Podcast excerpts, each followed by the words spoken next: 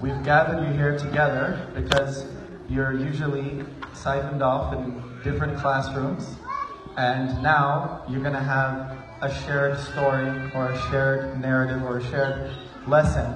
And we're going to try to get more of you all involved in singing and praising the Lord too. So anything that we do here is going to start with baby steps. And so grow with us. And as with growth, as you can imagine, all of you are, are growing. There come growing pains. And so bear with us as we bear with you and we bear with each other through the grace of our Lord and our Savior, Jesus Christ. I'm not going to hold you for long today. I just have a few topics that I thought I'd like to share with you all.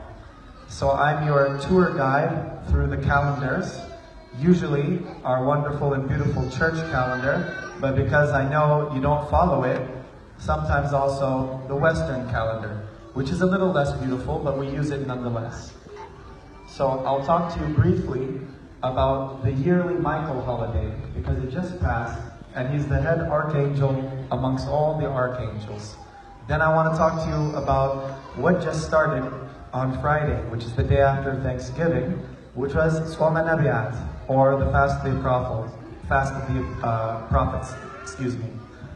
Then, finally, because I know you're more into the Western calendar than our own church calendar, we will discuss that elephant in the room of Thanksgiving. So, first and foremost, there could be a lot that is said of the Archangel Michael, but to keep it brief, there are two ideas or concepts that I want you to hold on to. And this is very pertinent because you're all being very noisy during Qurban. And you should be silent during Qurban. You should be realizing what's going on. Even if you don't understand every single word, you should try your best. Or if, if anything, if you're talking at all, it should be to ask someone, hey, what does that mean? Or hey, what does this mean? And because you have the slideshow in there, and in there, and over there, you really, if you strive hard enough, if you put in your effort, can learn what it means. But if you must talk, it should be to clarify, to ask, how can I understand Qaddasi more? How can I understand what's going on more? What can I do in this sanctuary, in this holy place, to be holier and closer to God? So the two things that we can learn from the Archangel Michael that are related to that, that'll help you with that, are obedience and bridling your tongue. Obedience is pretty simple, right? It means listening to the commands of God, one of which are to eat his flesh and to drink his blood, and to do so in an orderly fashion.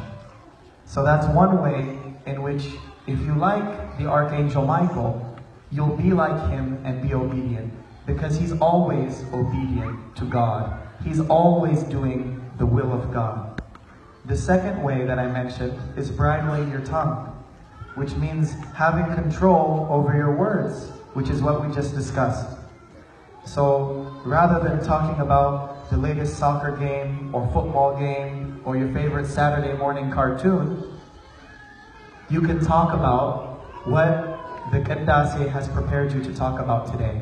You'll have the whole rest of the day to talk about whatever you want. And of course, it would be great if you talked about God all day. But at least in this time while you're here, try to focus and talk on the Qaddasi.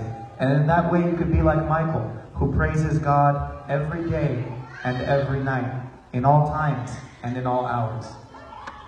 So I mentioned last year, there was a funny thing that happened about the date.